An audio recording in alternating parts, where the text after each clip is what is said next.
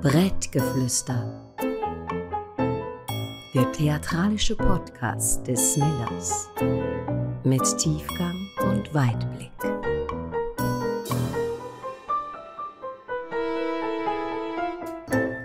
Herzlich willkommen zu der neuen Ausgabe von Brettgeflüster. Ich habe wahnsinnig Freude. Wir haben uns da hinten in der Garderobe von Millers verschanzt und haben ein kleines wie ein Studio eingerichtet mit so Wolldecke an der Wand. Mir, das ist ich, Andrea Fischer-Schultes, die Leitung von Millers und vis-à-vis von mir hockt Jane Mumford. Und es wäre jetzt recht vermessen von mir, wenn ich euch jetzt würde in ein, zwei Sätzen erklären wer das ist. Da müssen wir schon etwa eine Stunde Zeit haben. Sie ist alles eigentlich. Sie ist Musikerin, sie steht allein auf der Bühne, sie steht mit Nine Volt Nelly auf der Bühne, sie ist Satirikerin, Kabarettistin, Stand-up-Comedian, Slammerin und so weiter und so fort. Aber bevor ich mich da auf alle Äste rauslasse, würde ich jetzt mal sagen, wenn ich dich jetzt nicht würde kennen und ich sage, mhm. grüezi, was schaffen Sie so? Was würdest du mir sagen? Also wenn du mich jetzt nicht würdest blöd finden, wenn ich jetzt nicht irgendwie, ich weiß auch nicht, ein aufdringlicher Sieg wäre, sondern so ein normal sympathischer Mensch. Dann würde ich sagen, hey, ich mache so Zeug. So. Okay. ich habe es gerade heute bei einem Zoom probieren zu beschreiben mit einem potenziellen äh, Kunden. Don't mean to brag, but I have a job. nein, ein, ein kleiner Freelance-Job.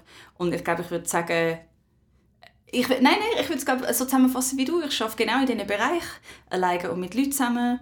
Ähm, einfach, ich schreibe, ich performe, ich mache Musik. Ja, nein, das, ich finde, du hast das sehr gut beschrieben. Das Einzige, wo ich immer noch wirklich Hemmungen habe, ich bin, glaube ich, keine Slammerin. Für das müsste ich noch sicher 10 machen und ich werde ja immer an Slams eingeladen und dann sage ich, ja, aber ich mache einfach keinen Slam, gell? ich bin nicht eine Slammerin. Warnst einfach die Leute, wenn das okay ist für euch, dann komme ich. Weil das ist wie so ganz, das ist ein ganz anderes Genre, wo ich mir jetzt nicht zutrauen dass ich das schon Okay, kann. bevor wir jetzt dann in deine Biografie gehen, machen wir mhm. jetzt gerade das, was wir nachher gemacht hätten, jetzt. Uh. Also, dann müssen wir ja Slam mal definieren. Und wie würdest du Slam definieren, damit du dort nicht reinpasst? Ähm, also ich, ich glaube, ich passe mit meinem Zeug schon. Also, sie finden es auch lustig, wenn ich komme. Ähm, aber es geht mehr so darum... Oh, das ist jetzt eine... Wow, fuck, jetzt sind wir schon mega deep in Meta-Zeugs. Also der Slam ist einfach wie so ein Text und es ist... Es geht viel um die Sprache. Die Sprache wird genutzt auf eine mega äh, poetische und künstlerische Art. Und ich nutze Sprache nicht oft so bewusst. Also es ist nicht so wie so ein, ein Tool. Ich probiere einfach die Ideen überzubringen. Es ist mehr so Stand-up, Kabarett. Man redet über Ideen, obwohl Kabarett und Slam Poetry oft sehr nah zusammen sind. Ähm, aber ich würde mir noch nicht die äh, Sprachgewandtheit jetzt zutrauen, um zu sagen, okay, nein, ich mache wirklich Slam.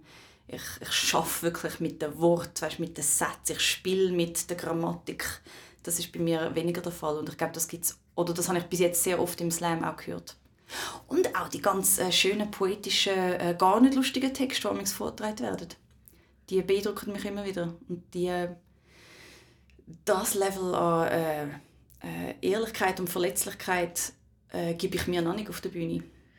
Ich finde das total spannend, dass du das sagst, weil das passt zu dir, so wie ich dich kenne, dass du das sagst. Also du tust eigentlich oft dein Licht unter den Scheffel stellen, weil ich habe schon viele Sachen gesehen von dir und vor allem habe ich deinen Soloabend Reptil gesehen, wo dermaßen von Poesie, von Sprache und davon lebt, dass du auch von dir Sachen zeigst. Ich glaube, du müsstest wahrscheinlich, wie ich dich kenne, mindestens irgendwie so die Weltmeisterschaft im Slam gewonnen haben, bevor dass du so sagen ja, manchmal mache ich auch noch ein bisschen Slam. Aber ich will dich da gar nicht, du musst da gar nicht darauf reagieren, weil das ist jetzt recht fies, du hast gar keine Chance auf das zu reagieren, sondern ich gebe dir etwas viel einfacher. Merci, das, das, äh, das ist nett. Das ist nicht nett gemeint, sondern sehr ehrlich. Ist nett nie ehrlich? Nett hat für mich immer so ein bisschen die Implikation von, die Wirkung ist eigentlich das Ziel. Ich also will nett sein zu jemandem, dass dem das Wohl ist. Ich will jemandem das Wohlbefinden vermitteln. Uh. Und nachher, wenn ich dann das mache mit etwas Ehrlichem, umso besser ich habe nett ist in meinem Kopf sehr, sehr positiv verknüpft. Eben, wenn es ehrlich ist, aber es gibt halt wirklich so das ehrliche Nett und das, das Fake oder das äh, äh genau, wirkungsgerichtete oder zielgerichtete Netto, wie etwas wett. Aber ich finde nicht, also wenn ich nicht benutze, ist es meistens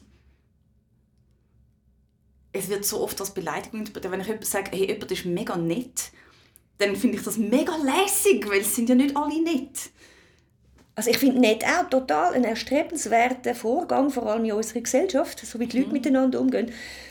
Aber nett ist noch für mich erst eine Hülse. Und nett kleine Schwester von Scheiße. Ja. Nein, ist die kleine mhm. Schwester von könnte in jede Richtung gehen. Ja, die kleine Schwester von, von heuchlerisch. Ja, ja, ja, ja, ja. Und das meine ich aber nicht jedem Menschen, wenn ich sage, das ist ein wahnsinnig netter Mensch, dann finde ich den nicht zwingend heuchlerisch oder sie, sondern, aber ich meine es also nicht nett gemeint, sondern ich habe es wirklich einfach völlig, äh, ich habe keine Wirkung erzielen, sondern ich habe dir einfach gesagt, was ich finde. Und jetzt möchte ich von dir noch etwas wissen, was mich schon lange beschäftigt. Und zwar bin ich jetzt gerade beim Casting von der Oltener Kabarett-Tag beim Nachwuchspreis, mhm. wo ja ihr auch gewonnen habt als mhm. 9 Volt Nelly. Da kommen wir dann auch noch ein bisschen darauf zurück, auf 9 Volt Nelly. Und dort habe ich mich angefangen ernsthaft fragen, Kabarett. Wir in Millers sind ja eigentlich ein Haus fürs Kabarett. Mhm. Wie viele Kabarettisten gibt es eigentlich noch? Mir wird oft gesagt, die haben zu wenig Kabarettisten im Haus, richtige Kabarettisten. Oder Kabarettistinnen bei mir in Millers. Ah. Und ich bin eigentlich ein bisschen der Meinung, dass so das klassische Kabarett, wie man sich vorstellt, eigentlich ein bisschen am Aussterben ist und eben ersetzt wird von Slam-Formen, von ganz anderen Formen, weil es ist spannend, wir haben dann so einen Bogen bekommen, wo man natürlich muss beurteilen muss, was man auf der Bühne sieht. Und unter anderem wird man gefragt, wie jemand die Bühne einnimmt, wie jemand mit der Sprache umgeht, wie jemand körpersprachlich irgendwie Sachen überbringt und wie gesellschaftskritisch und politisch der Mensch ist. Mhm. Und diese Kriterien, die kann ich oft wirklich mit einem mega guten Punktestand beurteilen, auch bei nicht Kabarettistinnen, sondern bis Slammerinnen, bis Satirikerinnen, voilà. sogar manchmal bis Stand-Upper.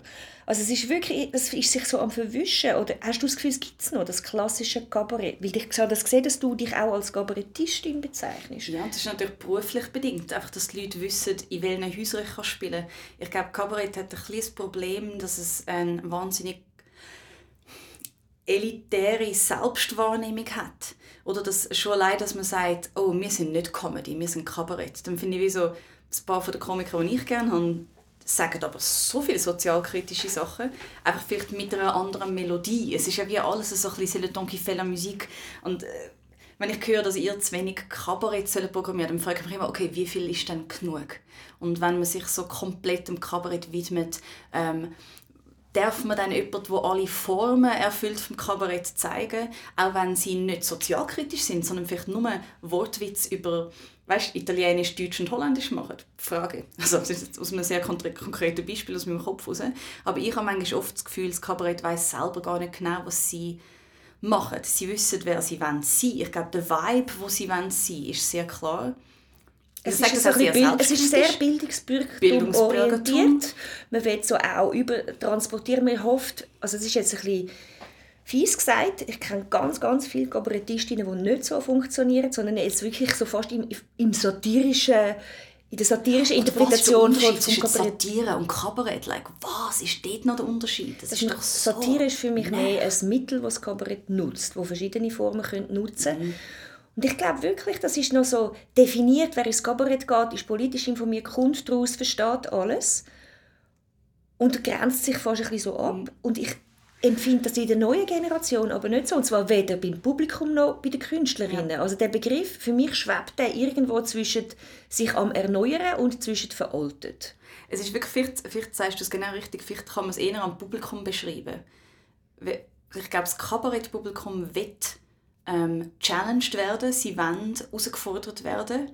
Sie wollen, dass du ihnen wie so zeigst, also dass du kleine so In-Jokes droppst, die auch so politisch sind. Sie wollen wie selber merken, dass sie etwas verstehen. Mhm. Was eigentlich geil ist, wenn das Publikum findet, so, ja komm, gib mal, weißt, so, mach mal. Das finde ich eigentlich prinzipiell mega cool. Ähm, Comedy-Publikum hat, glaube mehr Lust auf Persönliches. Ich glaube, sie wollen sich wiederfinden in einer Erzählung. Sie wollen, dass es wirklich ums, ums menschliche Erleben geht. Das ist wie so ein bisschen... Das finde ich von extrem eine coole, ähm, eine coole Unterscheidung, dass es tatsächlich so ist, so die moderneren, jüngeren Stand-up-Comedy-Generationen. Ich war gestern la la la la la und alle Geschichten werden sternförmig von dieser Figur aus erzählt. Oh, Während Bild. im Cabaret, Kabarett, nicht Cabaret mit C, sondern mit K, man eigentlich quasi wie rauszoomt und will das alles so quasi aus einer Vogelperspektive ein bisschen erklären. Und zum zu dir zurückzukommen, ist ja, ich meine, dieses Programm Reptil ist einfach großartig und man kann es durchaus auch als ein Kabarettprogramm verstehen, wenn man will.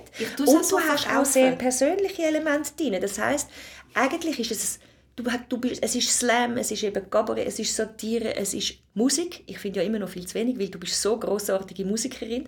Ich finde, dürfte noch mehr Musik rein, aber hey, vielleicht das nächste Mal. Vielleicht sagst du. Und das eine Lied, das dafür drin ist, ist so großartig, dass es eigentlich alles überstrahlt. Vielleicht macht es so mal Sinn. Und eben, du hast dich eigentlich, du brauchst die Labels in dem Fall vor allem, damit die Leute verstehen, was sie kaufen. Ja, und dass das Publikum checkt, ist das für mich oder nicht. Ja, Weil ähm, ich weiß nicht, ob, ob, weil ich den Inhalt vom Stück nicht so gut kann beschreiben weil es mega viele Sachen mischt, ist es wirklich eine Frage, wie tut man es verkaufen, Dam- damit die Leute wissen, auf was sie sich einladen können. Weil eben viele Sachen vorkommen. Wie so, wenn ich's, ich spiele es jetzt dann im Herbst, z- nein, im Frühling einmal zu Luzern im Kleintheater.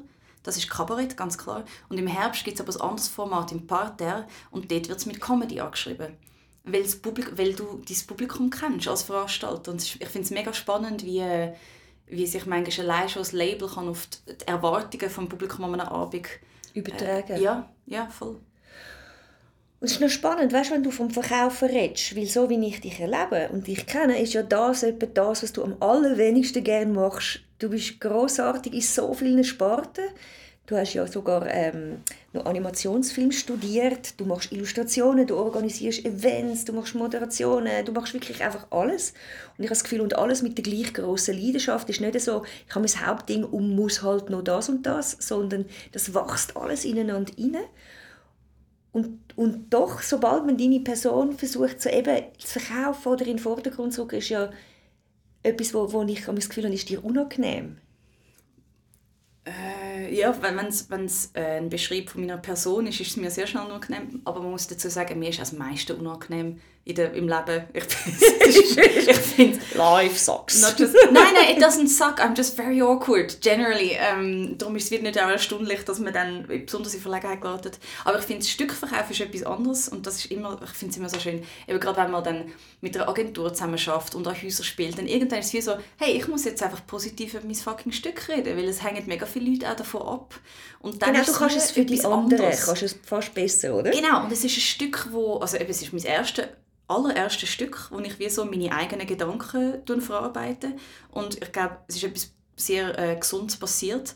Man bekommt nachher Lob und man bekommt nachher Kritik und irgendwann lernst äh, weil du musst, auch objektiver über deine Arbeit nachdenken. Und dann kannst du es plötzlich irgendwie auch handeln, um zu sagen, ja mal, das Stück bietet vielleicht nicht das und das, aber hey, es bietet das und das und das. Und das ist einfach ein Fakt, weil es ist fertig. Es ist ein abgeschlossenes kleines Paket, das zwar jeden Abend aufs Neue lebt, aber ich, ich kann es wie so ein genauer definieren, weil ich es unterdessen ein bisschen besser kenne. Und wenn ich es nicht als mich verkaufe, das bin nicht ich da auf dieser Bühne, es ist ja eher eine Bühnenfigur. Es ist eine Persona. Es ist eine Persona, Persona, Jane Mumford. Es, ist, es, ist, es, sind, es sind echte Teile von mir, aber nur gewisse. Das, die Ja, Frustration, die Verzweiflung, der Hass, die sind alle echt. Die sind real. Und Freude? Ist auch echt.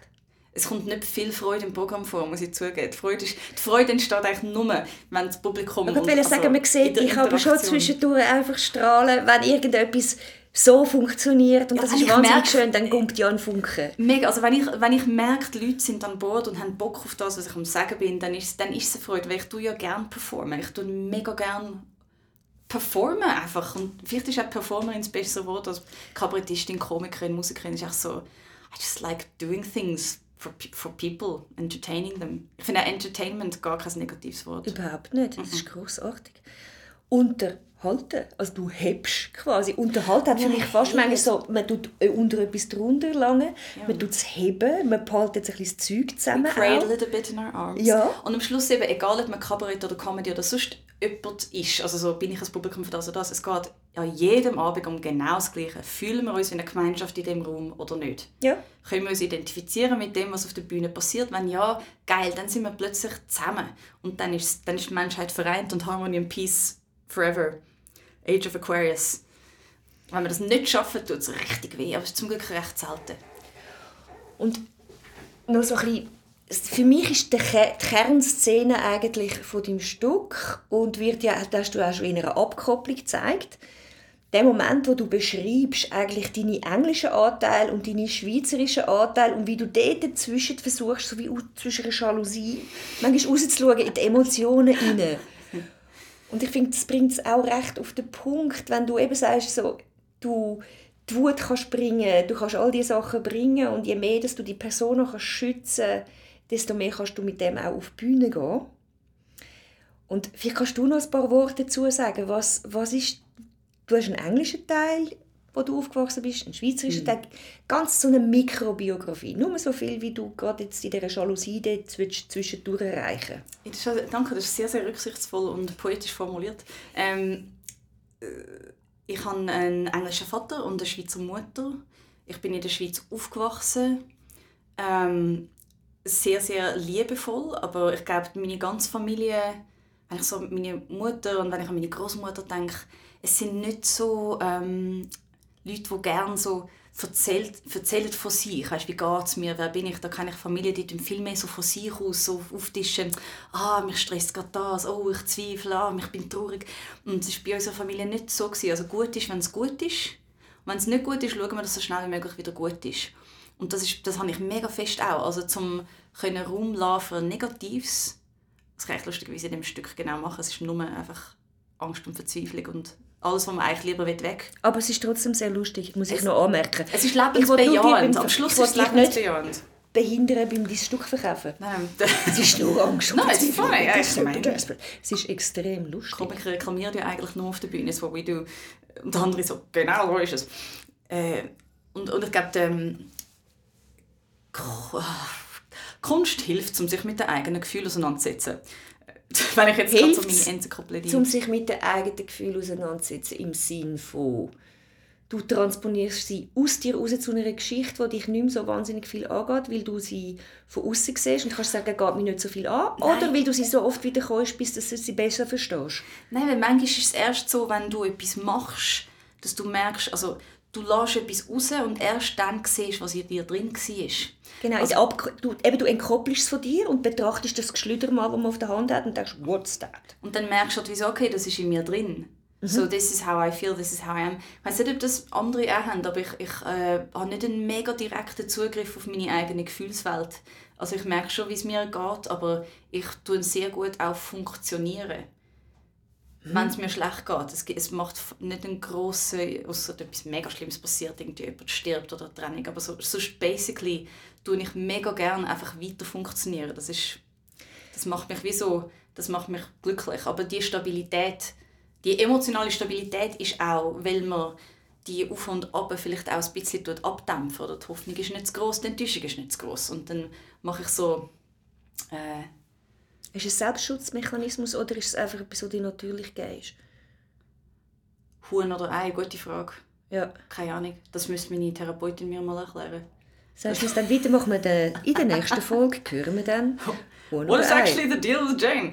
Ja. Äh, und, und darum finde ich Kunst machen so geil in jeder Form und Musik. Und da kann alles rauskommen in einem Rahmen, wo es wie, und für das ist es da. Das ist genau für den Rahmen. Und ich glaube, wenn, du im, wenn ich im Publikum sitze und ich sehe, wie jemand auch die Sachen, das Innere ähm, rausstülpt und die Ängste zulässt und die Liebe und die Freude zulässt, sei es in der Musik oder auch eben in anderen textbezogenen Performance-Künsten, dann, dann löst das ja auch in mir das. Also die, die Empathie vom Publikum braucht es ja, um dann nachher die Schwingung in einem Raum zu generieren. Und eine Katharsis, die man miteinander danke, erlebt. Ja. Danke, ja, es ist eine Katharsis. Ja, und ich glaube, das ist genau das, was sehr faszinierend ist, dass du einerseits sagst, eben, du, du, bist, du bist für mich eher ein gebender als ein nehmender Mensch, aber nicht im aufdringlichen Sinn, sondern im sehr behutsamen Sinn.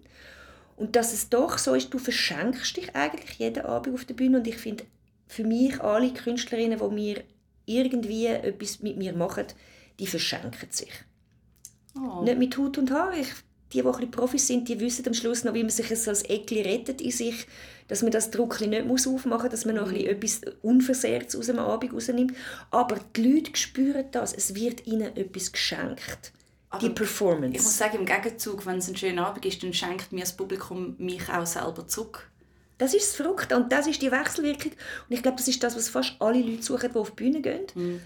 Und das ist das, warum man äh, zum Teil wahrscheinlich auch so Dackelscheiße muss einer Zeitungskritikerin ins Gesicht streichen, um jetzt den Ballettdirektor ähm, in Deutschland irgendwie doch mal ganz kurz in Ah. Schutz nehmen, obwohl ich das schon sehr daneben finde, hat ja irgendwie letzte Woche irgendwie der eine Ballettdirektor hat einer Kritikerin, wo ein Stück, wo ihm wahnsinnig viel bedeutet hat, so hardcore abgeputzt hat, hat er ihre Scheiße von seinem Geliebten und von allen gekannten Dackel ins Gesicht gestrichen, öffentlich.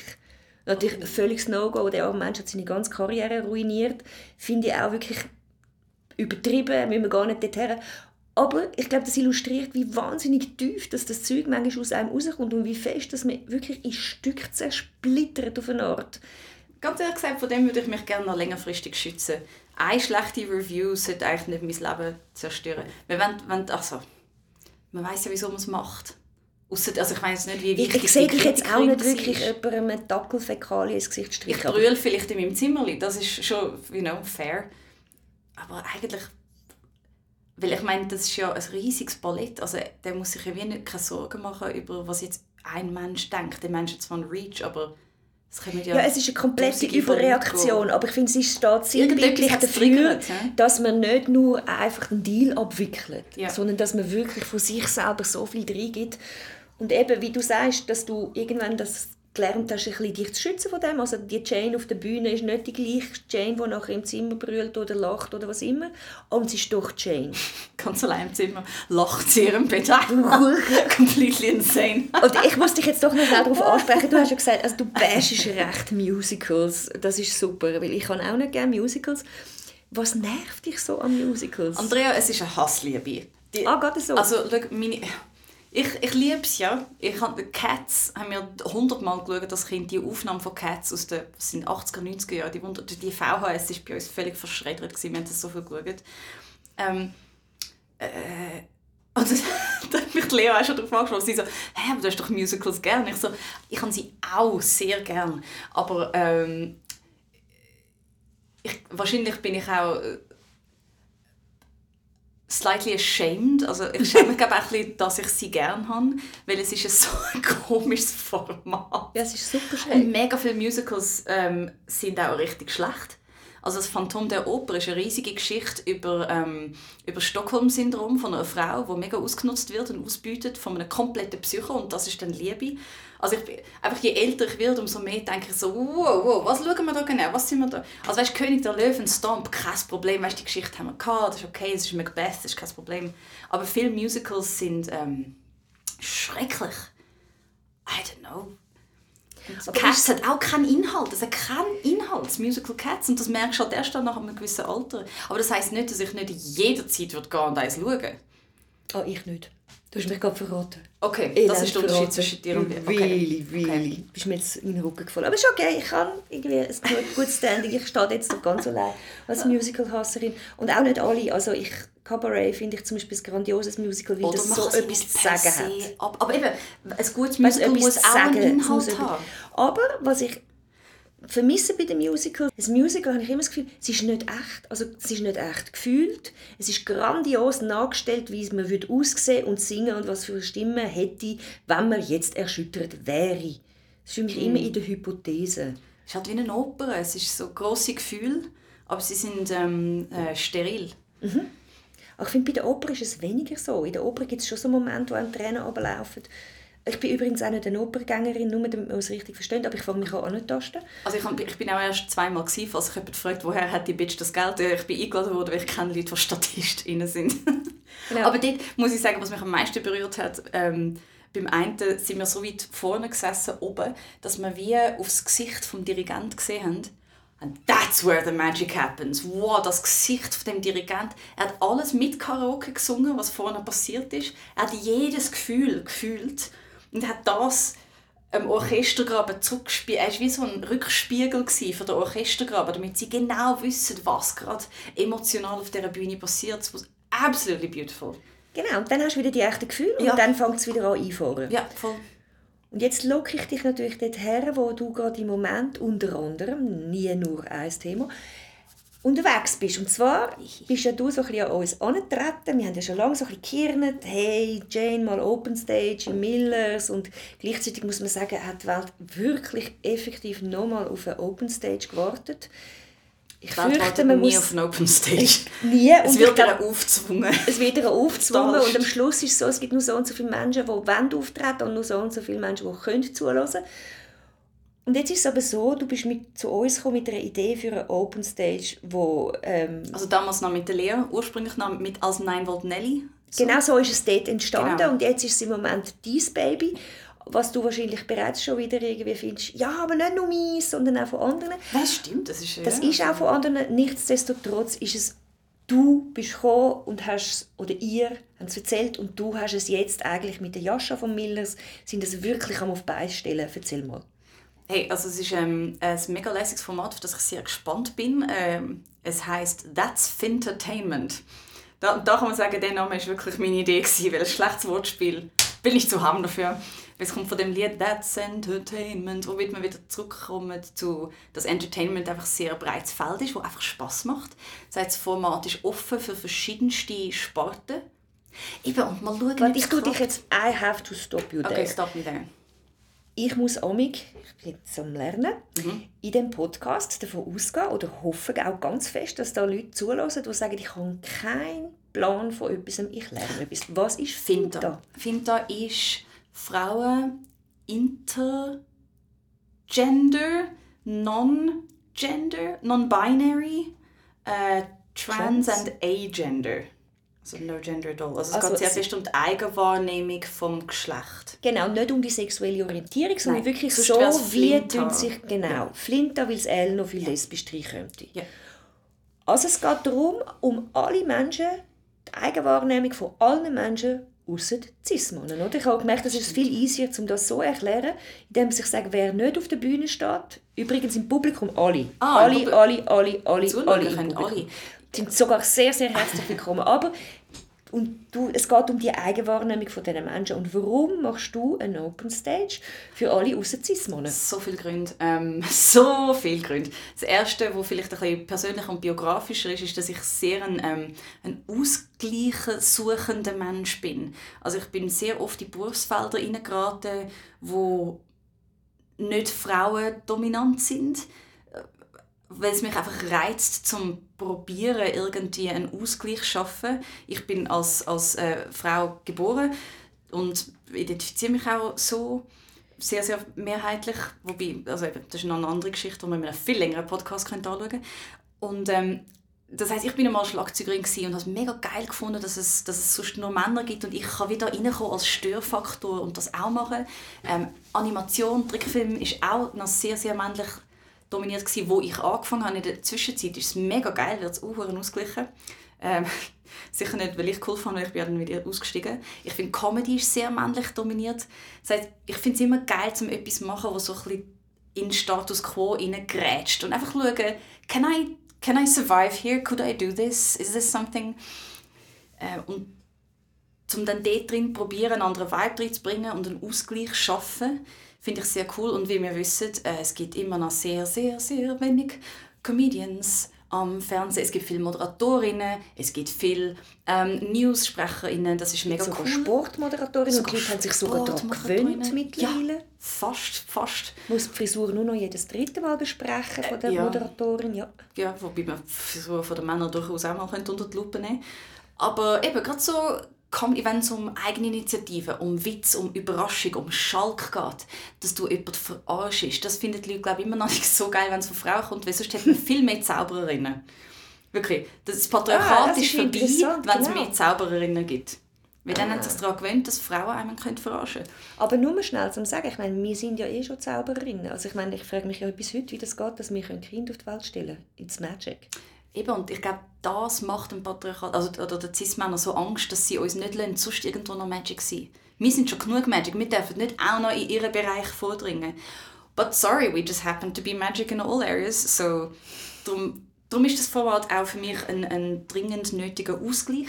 Das heisst, es geht mir nicht darum, zu sagen, oh, Männer dürfen nicht zu uns kommen, es geht mir darum, hey, es gibt schon so viele Orte, wo es können und da ist jetzt einfach ein kleines Blumenbeet, wo wir einfach mal etwas anderes pflanzen wollen, etwas ein diverseres pflanzen und einfach schauen, wächst da etwas oder nicht. Eben, ich, ich bin sehr davon abgeraten worden, das Wort zu benutzen. Ich verstehe wieso, aber es ist schon ein Experiment für mich. Es ist wie zum Schauen auch, hat das Publikum Bock auf das? Weißt, haben wir Bock auf das? Nützt das unserer Szene etwas? Tun wir uns isolieren oder tut das wirklich gegen aussen senden? Das finde ich mega spannend zum also Ich bin komplett total überzogen von dem Format. Ich glaube aber, es braucht noch ein bisschen Zeit. Es ist wie so ein bisschen das erste Tiramisu in der Schweiz, weiß ich noch. Ist mir irgendwo zum Nacht eingeladen, früher in den 80er Jahren. Zum Dessert gibt es ein Tiramisu. Es weiß. Und dann ist es so ein bisschen, aha, oh, das ist noch fein. Und ja, irgendwann... Meine, probierst einmal und you're hooked. Genau. Und dann, plötzlich, bist du überall eingeladen und es ist immer gibt's Tiramisu zum Dessert. Immer. Und das mhm. passiert dann einfach. Aber so das erste Mal denkst du, nein, was? Kaffee, Löffelbiskuit, Eiweich, was? Und Schnaps auch noch. Und dann, mhm. hä? Und dann noch, was, ein Roseis, Igitt und Mascarpone. Was? Was ist Mascarpone jetzt schon wieder, um Himmels Willen? Okay, das Format das wieder her? Tiramisu von der Schweizer ja, Bühnenszene. vielschichtig anfänglich unbekannt, obwohl schon immer vorhanden, vor allem deftig. in den Einzelteilen. Deftig, beglückend, aha, leicht aha. berauschend, ja, wenn es gut gemacht ja. ist, auch aufklöpfend. Aha. Und irgendwann wird es einfach so normal sein, dass man sogar sich erlauben kann, einmal zum Dessert kein Tiramisu zu servieren, weil es einfach ein Teil ist vom Ganzen. Genau, das wäre geil. Das und das wünsche ich und ich glaube darum mega das Format und zwar unter anderem auch was ich jetzt erlebt habe, wir haben jetzt auch den Queer Slam im Millers, wo ich gesehen habe, wenn ich auf der Bühne jemanden sehe, will ich einen Menschen sehen, der etwas zu sagen hat. Und hat gesagt, ich will nicht wissen, dass das Taxi vom Flughafen zu mir mehr gekostet hat als in Deutschland. Das weiß ich, das ist eine Tatsache. Das kann man das auch ganz detailliert. Das ist und nicht lustig. Das ist traurig und nicht lustig und da kann man noch ganz komplex werden und vor allem nach dem 27. Mal habe ich es verstanden. Aber wenn ich Leute erlebe auf der Bühne, die sich in irgendeiner Form intensivstens mit, mit ihrer Identität müssen auseinandersetzen und zwar nicht nur introspektiv, sondern so, hey, wie stehe ich auch im Vergleich zu allem anderen und wie reagieren die und das auch noch mit Humor, Selbstironie und einer gnadenlosen Ehrlichkeit machen, mhm. dann passiert mit mir etwas und darum finde ich, spielt es so keine Rolle, ob ich Finta bin oder nicht, um so etwas zu schauen, weil ich komme feister über in andere Realitäten und die sind dann gleich verwandt mit meinen. Die Grundfrage ist immer die gleiche. Ja. Wer bin ich? Was passiert mit den Leuten, wenn sie wirklich merken, wer, bin ich, wer ich bin? Wir haben ja alle wahnsinnig Angst. Eines Tages könnten die Leute um einen herum merken, wer man wirklich ist. Und dann haben sie den Schock vom Leben. Imposter Syndrome, Classic. Ja. ja. ja. Sehr verbreitet übrigens vor allem bei nicht Cis-Männern, das muss ich echt sagen. Und ich, ich wirklich sehr gerne Cis-Männer, gibt es gar nichts zu sagen. Aber es ist schon ein Phänomen, weil die halt einfach einen anderen Weg hinter sich haben, beziehungsweise so lange ist alles selbstverständlich gewesen. Und es tut mir auch oft leid, dass ich denke, das ist auch noch hart. Also, dass wir jetzt plötzlich alles, was selbstverständlich war, muss neu definieren. Von dem her verstehe ich das. Aber ich finde es grandios, jetzt eben die Bühne so Leute zu geben, die so viel zu erzählen haben. Ja dafür muss man sagen, sie haben es ja auch sehr schwer, weil ihnen wird immer gesagt, sie werden die grössten Macher, die es gibt auf der Welt und irgendwann mit 50 merken sie, dass sie glaube nicht mehr CEO werden oder sie werden nicht mehr irgendwie Gemeindepräsident und nachher gehen also, sehr viele die sehr fest vom Spiel. Ja, ja. Vom, vom Stängel, würde ich sagen. Okay. und das ist dann die grosse Enttäuschung, weil die Welt suggeriert ihnen, dass sie alles können werden können. Und das können sie manchmal einfach nicht. Und wie siehst du das? Ich habe das gerade ähm, im letzten Podcast oder im nächsten wahrscheinlich, ich weiss die Reihenfolge noch nicht, also probiert es einfach aus, mhm. mit ähm, Tobi AK Monogamie besprochen. Mein grosser, mein grosser Traum wäre ja, im Moment wird einem immer vorgeworfen, dieser Gender-Wahnsinn und diese vielen Schubladen und jeder will eine extra Wurst. Ja, logisch, aber am Schluss, am Ende von der Vision steht ja, dass es eben alles nicht mehr braucht, dass es total fudiglich ist, ob einer ein Cisma ist oder wie man sich sonst definiert. Das wäre ja der Traum, Das oder? ist ja für Leute so beängstigend, weil dann haben sie gar keine Identität mehr. Ich meine, Leute ohne Hobbys und Ideen, die hängen sich ja einfach an die Sachen, mit denen sie geboren sind, als Identität. Ist okay, ich bin eine Frau, das ist mir mega wichtig. Ich bin äh, gutbürgerlich, das ist mir mega wichtig. Und wenn das alles langsam weggeht es kommt an, hey, wer bist du eigentlich? Wie benimmst du dich? Was sind deine Ideale? Dann müssten sich viele Leute halt auch neu definieren. Aber es ist ja eine Chance. Was sagt das Ihnen? Ich finde schon. Ich finde mega. passiert auch etwas mit dir, wenn du jetzt das vorbereitest, das Entertainment? Sehr, ja, ja. Ähm, äh, ich bin durch viele Phasen durch. Ich bin auch, auch durch Imposter Syndrome durch und habe gedacht, okay, wieso mache ich jetzt eine weiße Cis-Frau das Format? Und habe mir wirklich auch Antworten geben selber, damit ich mich traue, um das zu machen. Und habe gemerkt, okay, erstens, es gibt es noch nicht. So why not? Weil Hauptsache es gibt es. ist doch besser, dass es gibt, als wenn es es nicht gibt, auch wenn es von mir gemacht wird.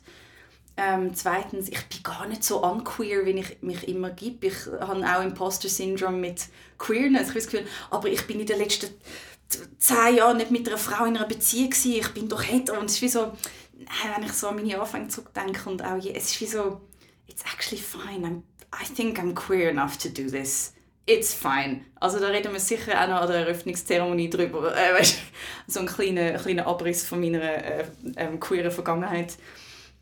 Und äh, ja, es gibt ja viele Theorien, die sagen, alle Menschen sind eigentlich queer. Es sind nur soziale Normen, die einem dazu bringen, um sich auf das oder das zu fokussieren oder vielleicht auch Sachen ausblenden in sich hinein. Am Schluss bin ich immer noch überzeugt, Menschen haben gerne Menschen, die sie gerne haben. Mhm. Und wer das genau ist, das äh, ist eine andere Frage.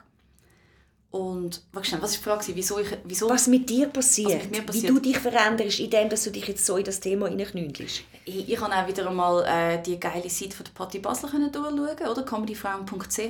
Ich habe selber eine Liste angefangen aufzustellen mit uh, vielen geilen äh, Finter-Personen, mit denen ich zusammenarbeiten will. Und plötzlich auch wieder so zum, einfach die geile, grosse Liste zu haben, wo einfach, du, du scrollst durch und es ist so, ah, es gibt so, weißt, es gibt genug Finter, also auf jeden Fall muss man sagen, in der Comedy schon eher Frauen, pretty basic, you know, white uh, cis women. Aber immerhin, es ist ein Anfang von irgendwo musst du anfangen, das Zeug aushöhlen. Es gibt mega viel, dass sie weniger gesehen werden, ist das Problem, nicht, dass es sie nicht gibt. Und das äh, beruhigt mich und gibt mir mega viel äh, Zuversicht in die Zukunft. Auch allein schon, wenn du denkst, was ist in den letzten 20 Jahren alles passiert es ist so viel passiert. Wenn du jetzt einen Film von vor 20 Jahren schaust, oder eine Serie, wie es dort so über Frauen redet und die Witze machen und die langweiligen Rollen, die Frauen bekommen, es wird ja wirklich langsam besser. Es macht mich eigentlich sehr vieles sehr zuversichtlich. Ich als alte Pessimistin. Ich wollte sagen, du hast ja in deinem Stück Reptil, fragst du dich ja eigentlich, jetzt hat die Menschheit so wahnsinnig viele Sachen überlebt. Von Dinosauriern, Vulkanausbrüchen, äh, Kometeneinschlägen, was immer und was machen sie mit dem? Nicht wahnsinnig viel. Hast du ein positives oder was hast du für ein Bild von der Menschheit? Was ist, wenn jetzt du ein Forscher wärst von außen und du willst mir erklären, was die Menschheit ist, ich kenne sie nicht. Was ist das für dich? Ich würde sagen, es ist eine Spezies, die sehr faul ist. Sehr faul. Also Komfort ist das Wichtigste. Es ist nicht Innovation, es ist eigentlich Komfort. Die einzige Innovation, die freiwillig passiert, ist Innovation, die den Komfort noch steigert auch wenn es nur für Einzelne sind, also Hashtag Raumfahrt für Millionäre. Äh, und das ist eigentlich das Einzige, was uns bewegt. Äh, also die Begeisterung ist, die Neugierde, die Freude. Und äh, das ist eigentlich schon ein bisschen mein Lebensmotto. Solange die Freude ein bisschen grösser ist als die Angst, musst du es eigentlich machen. Und wäre es ein Verlust für die Menschheit, wenn es die Menschheit nicht mehr gibt? Also für die Menschheit wäre es ein Verlust, weil es gibt sie nicht mehr. Und ich glaube, sie ist sich schon sehr wichtig. Ich meine, für sie wäre, wenn es keine Menschen mehr gibt, das, das wäre ja der Weltuntergang. Wenn's genau, aber das ist eigentlich, ja, genau, das ist ja das Wortspiel. So, irgendwie, es wäre ein Verlust für die Menschheit, aber sie müssen nicht merken und für die anderen. Ja. Aber ich bin, ich bin sehr pro Menschheit. Ich finde es geil, äh, was wir machen. Wir machen geile Filme und Burgers und schreiben Bücher und ähm, haben dann gern und es gibt äh, Liebe und Familie und Tanzen und Sex und alles ist mega geil eigentlich. Darum, ich fände es cool, wenn es uns noch ein bisschen gibt. Für uns. Nicht für die Natur ist es egal. Ich finde es sehr spannend, weil eigentlich habe ich fast ein bisschen erwartet, das ist natürlich fies, wir dürfen nicht mit Erwartungen an jemanden annehmen, das mit dem Musical. Jetzt habe ich schon, jetzt habe ich schon ein bisschen abgelöst mit dem Musical. Bin ich eine Enttäuschung für dich? Nein, das ist keine Enttäuschung. Sondern äh, im Gegenteil. Ich finde es grossartig, wenn mich jemand noch überrascht. Sonst müssten wir die Gespräche gar nicht gemeint, führen. Hast Menschen?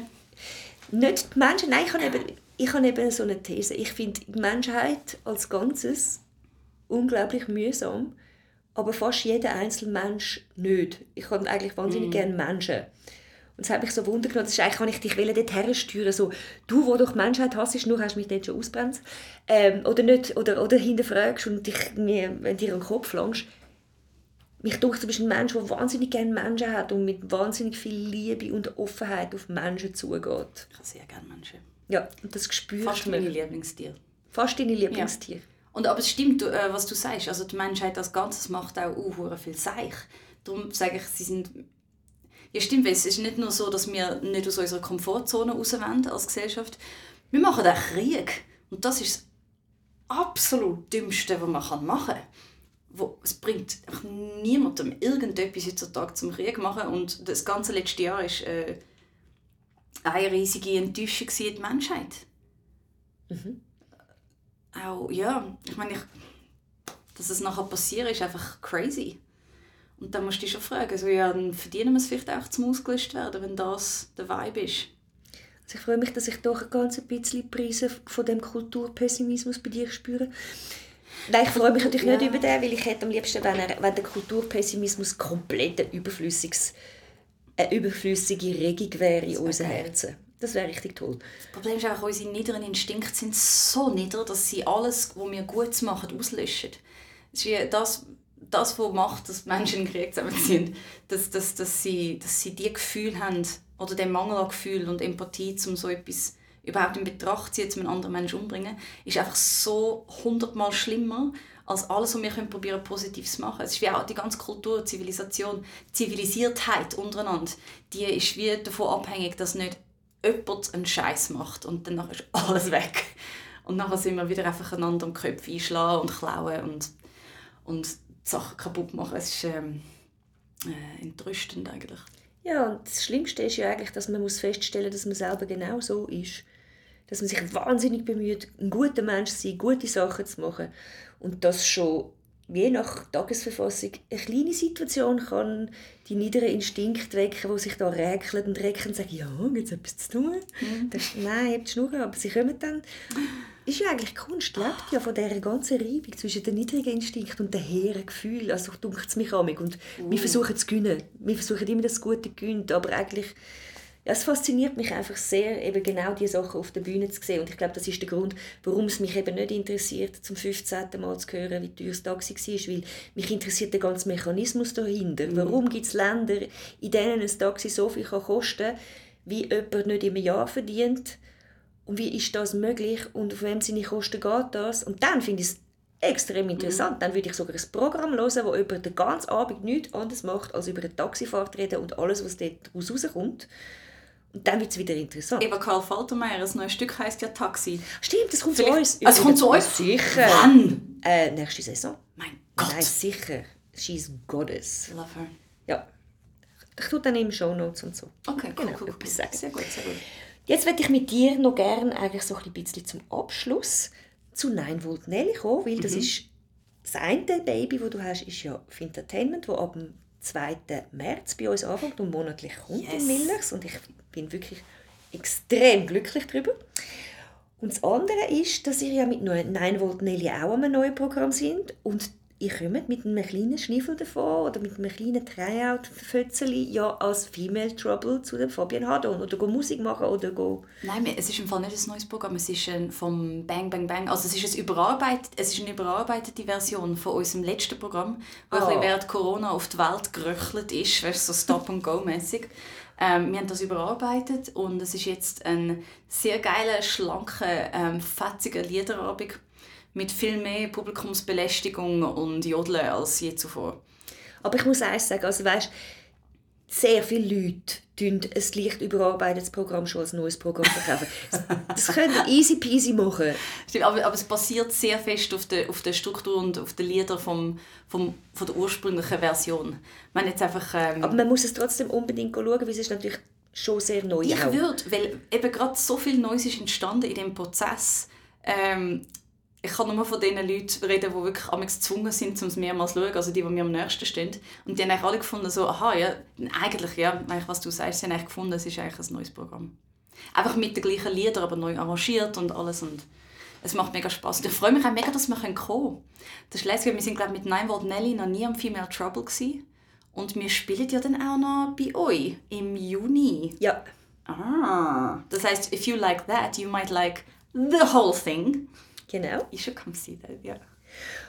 Und wie machst du das? Eben ein Teil von dir ist eine Solokünstlerin und dann arbeitet ihr ja auch noch das Zweite. Und das Tolle an euch ist ja, ihr seht nicht nur ganz anders aus, sondern ihr seid auch ganz verschiedene Menschen und kommt Lea aus dem Schauspiel, du aus dem Animationsfilm und aus der Musik.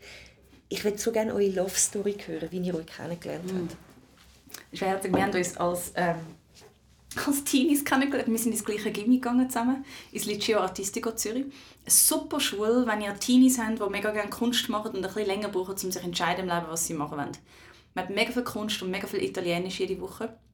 Und hat ähm, viereinhalb geile Jahre, also ist ein halbes Jahr länger. Und wir haben uns dort kennengelernt, wir waren in der gleichen Klasse, gewesen, aber sie war bei den Coolen, die geraucht haben.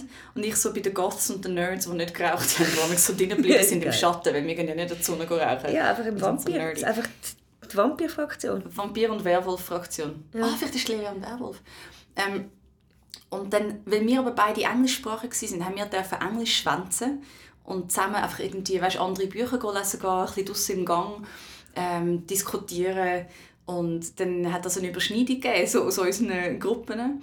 Und wir haben dann auch während dem, ich weiß jetzt nicht mehr, welchem Jahr es war, selber so ein Stück geschrieben. Also nur ihr zwei. nur wir zwei, wobei es, sind mehr, es haben mehr Leute mitgespielt. Haben es nur wir geschrieben oder sind die anderen? Ich muss sie mal fragen. Es gibt auf jeden Fall noch unglaublich peinliche Videoaufnahmen von dieser Aufführung. Wir haben es am Lalo Cura Festival im ähm, Quartiersfest Wollishofen gespielt, wo es so darum ging, um Identität und Masken und wer Macht in der Gesellschaft. Also so ein geiles Teenie-Stück, wo du so Sachen hinterfragst, so zum ersten Mal. Und dann haben wir uns ganz lange nicht mehr gesehen nach dem Gimmi. Und sie hat Schauspiel studiert, ich habe das studiert. Und dann, ich weiß nicht, in welcher Reihenfolge es war, es sind so viele Sachen passiert. Ich, irgendwie, ich habe ihre Stimme wählen für einen Trickfilm. Oder sie hat ein Poster wählen, dass ich etwas illustriere für ein mega geiles Stück, das sie mit der Rahel Sternberg und zwei Dudes gemacht hat. Äh, Angelina und der 1 Million Dollar Hengst. Eben auch schon sehr trickfilmhaft. Sie haben alles so gegen Führer gespielt, mit Soundeffekten und keine Requisiten. Und dort schon so gemerkt, ah, okay, you know, we, I think we like the same things. Und in dieser Zeit habe ich eine Abschlussarbeit über Comedy geschrieben, über so Katharsis. Und habe sie wie so gefragt, weil wir gerade miteinander zu tun hatten, so, hey, kennst du Leute, die in der Comedy sind? Und sie so, ja, ich kenne Patrick Karpitschenko.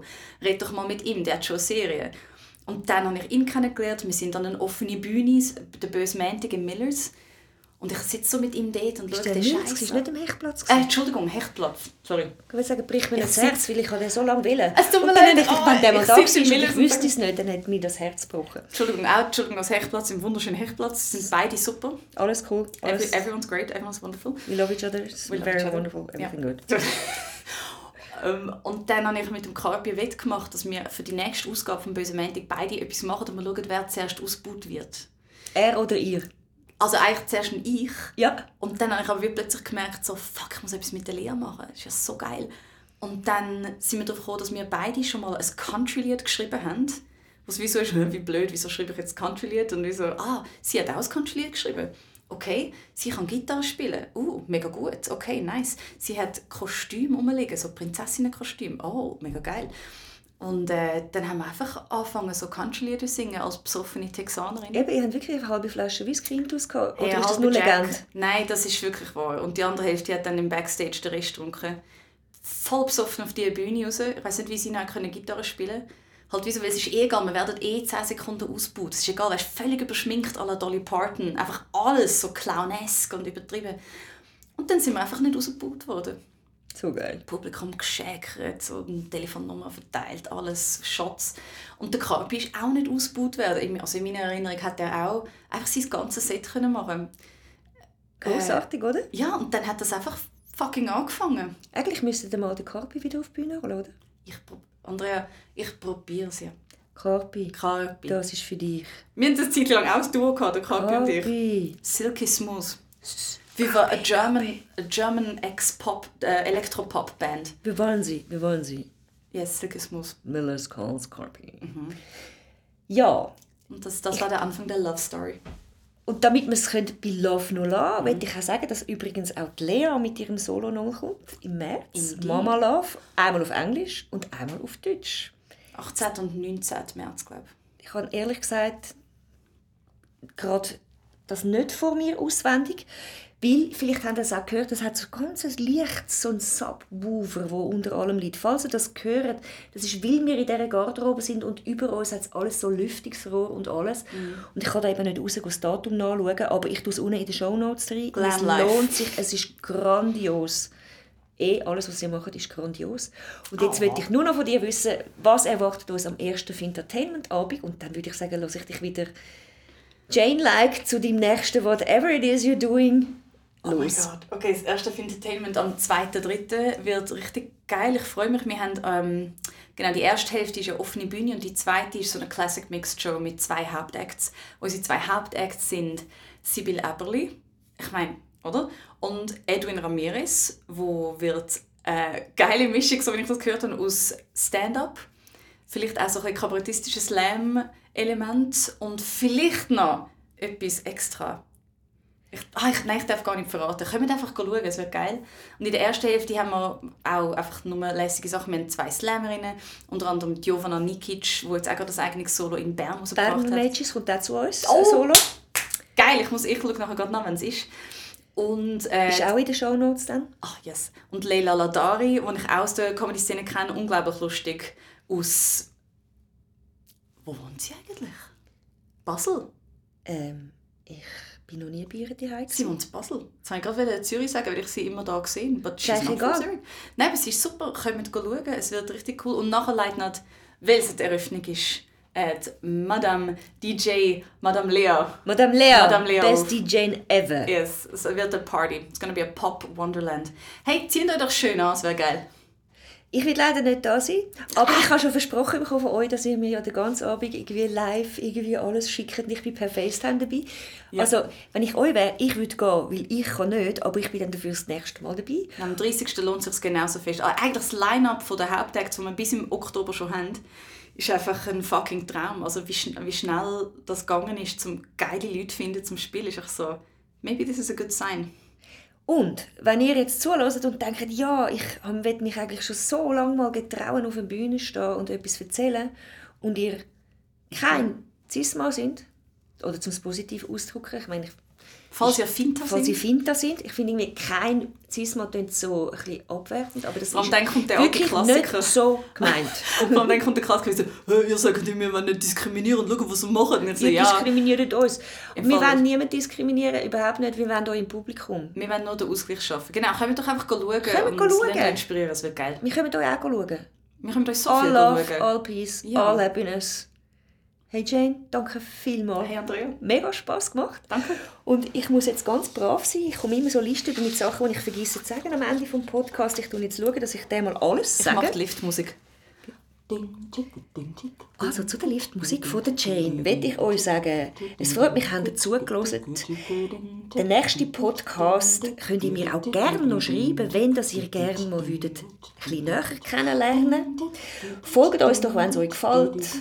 Oder schreibt uns einfach ein Mail an info.millers.ch und ich habe jetzt sicher wieder die Hälfte vergessen. Es war eine grosse Freude und sonst lest ihr einfach alles unten. Ich hänge unten einfach eine Million Wörter Text an und dann könnt ihr es nachlesen. Danke, Jane Mumford. Danke Andrea Fischer-Schultes.